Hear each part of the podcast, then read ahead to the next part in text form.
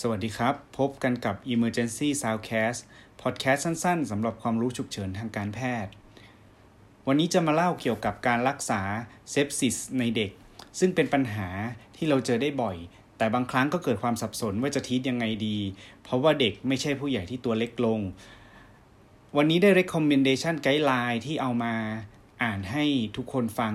มาจาก Surviving Sepsis Campaign International Guideline สำหรับการ manage septic shock และ sepsis associated organ dysfunction ในเด็กนะครับสำหรับคทีเรียเรายังยอมรับว่ายังไม่มีการเปลี่ยนคทีเรียในการ diagnosis เรายังคงใช้คทีเรีย SIRS เหมือนเดิมในการ diag sepsis และถ้ามี organ dysfunction เราก็ถือว่าเป็น severe sepsis หรือว่า sepsis induced organ dysfunction และถ้าเด็กมีลักษณะของ cardiovascular instability หลังจากที่เริ่มทรีตไปแล้ว ก็ถือว่าเป็น septic shock สำหรับ recommendation ที่พูดในไกด์ไลน์นี้ recommend แรกก็คือการ screening แน่นอนครับ จะต้องมีการ recognition sepsis ให้เร็วขึ้น ดังนั้น เขาแนะนำว่าแต่ละสถาบันแต่ละโรงพยาบาลควรจะมีเครื่องมือ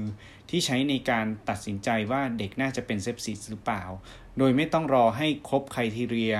รอผลเลือดหรืออะไรสักก่อนนะครับ หลาย ๆ ที่ก็แนะนำเป็น m p u score ซึ่งแต่หลาย ๆ ที่ก็แนะนำเป็นสกอร์อย่างอื่น ดังนั้นเราควรจะมีสกรีนนิ่งให้เหมาะสม ถ้าสกรีนนิ่งแล้วเข้าได้ก็ควรเริ่มทีโดยทันที อย่ารอให้ การ diagnosis เสร็จสิ้นซะก่อน เพราะจะทำให้ล่าช้า ต่อมาเรื่องการให้ยาฆ่าเชื้อ antimicrobial therapy ที่สำคัญก็คือว่าถ้าเป็น septic shock เขา recommend ให้ antibiotic ภายใน 1 ชั่วโมง ถ้าเป็น sepsis แนะนำให้ antibiotic ใน 3 ชั่วโมง สังเกตว่าไทม์ไลน์จะต่างกัน ทั้งนี้ทั้งนั้นเขาไม่อยากให้เราให้ antibiotic เร็วจนเกินไป จนทำให้เกิดผลข้างเคียงต่างๆ ที่เกิดขึ้นจากการให้ยาผิดพลาด หรือยาไม่ถูกต้องตามเชื้อที่เกิดขึ้นนะครับ และแนะนำเหมือนเดิมก็คือ หากมี source ที่เป็น infection ก็ควรจะนำไปกำจัด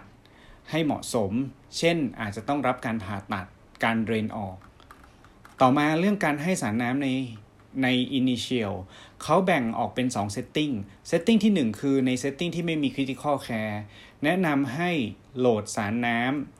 ำเพียง 40 cc per กิโลในชั่วโมงแรกนะครับ ก็คือโหลดทีละ 10-20 cc per กิโล โดยที่ทุกๆ ครั้งที่ load จะต้อง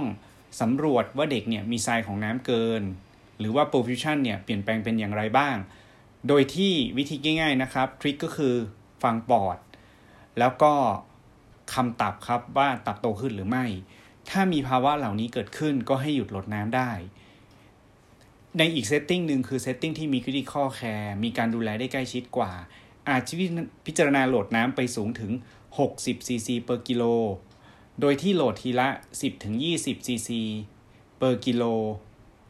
โบลัสนะครับ ทั้งหมดนี้คือในชั่วโมงแรกเหมือนกัน ดังนั้นการให้สารน้ำคำแนะนำคือ ควรจะให้ในชั่วโมงแรก สรุปถ้ามี ICU ควรจะโหลดไปถึง 60 cc per กิโล ถ้าไม่มีสายน้ำเกิน แต่ถ้าไม่มี ICU ควรจะโหลดไปแค่ 40 cc per กิโล ถ้าไม่มีสายน้ำเกินเช่นกัน ต่อมาสำหรับการให้ vasoactive เเขาก็แนะนำว่าควรจะให้อีพิเนฟริน หรือนออีพิเนฟริน ในการรักษาผู้ป่วยที่คนไม่ตอบสนองต่อการให้น้ำโดยไม่มีการแนะนำให้โดปามีนอีกต่อไปสำหรับเดิมที่เราใช้ warm และ cold shock recommendation นี้บอกว่า เขาไม่ recommend ให้ใช้คำว่า warm และ cold shock ในการรักษา ให้เราพิจารณาเอาเองนะครับว่าควรจะให้อีพิเนฟรินหรือ norepinephrine ดี อย่างไรก็ตามผมอ้างอิงจาก guideline ที่แล้ว ทุกคนจะใช้หรือไม่ใช้ก็ได้นะครับ ถ้าเป็น cold shock แสดงว่าตัว cardiac pumping เนี่ยมีปัญหาเกิด cardiac involvement สิ่งที่ควรจะทำก็คือ เราควรจะให้อีพิเนฟรินเพื่อไปกระตุ้นหัวใจ แก้ cold shock ส่วนถ้า คนไข้เป็น warm shock แสดงว่ามี peripheral vasodilate ดังนั้นคำแนะนำก็คือควรให้ norepinephrine เพื่อทำให้หลอดเลือดหดตัว และไปแก้ warm shock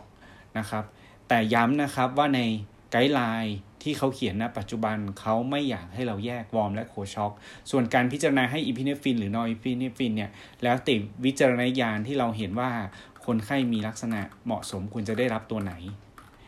โดปามีนยังมีที่ใช้อยู่กรณีเดียวคือ เมื่อไม่มี norepinephrine และ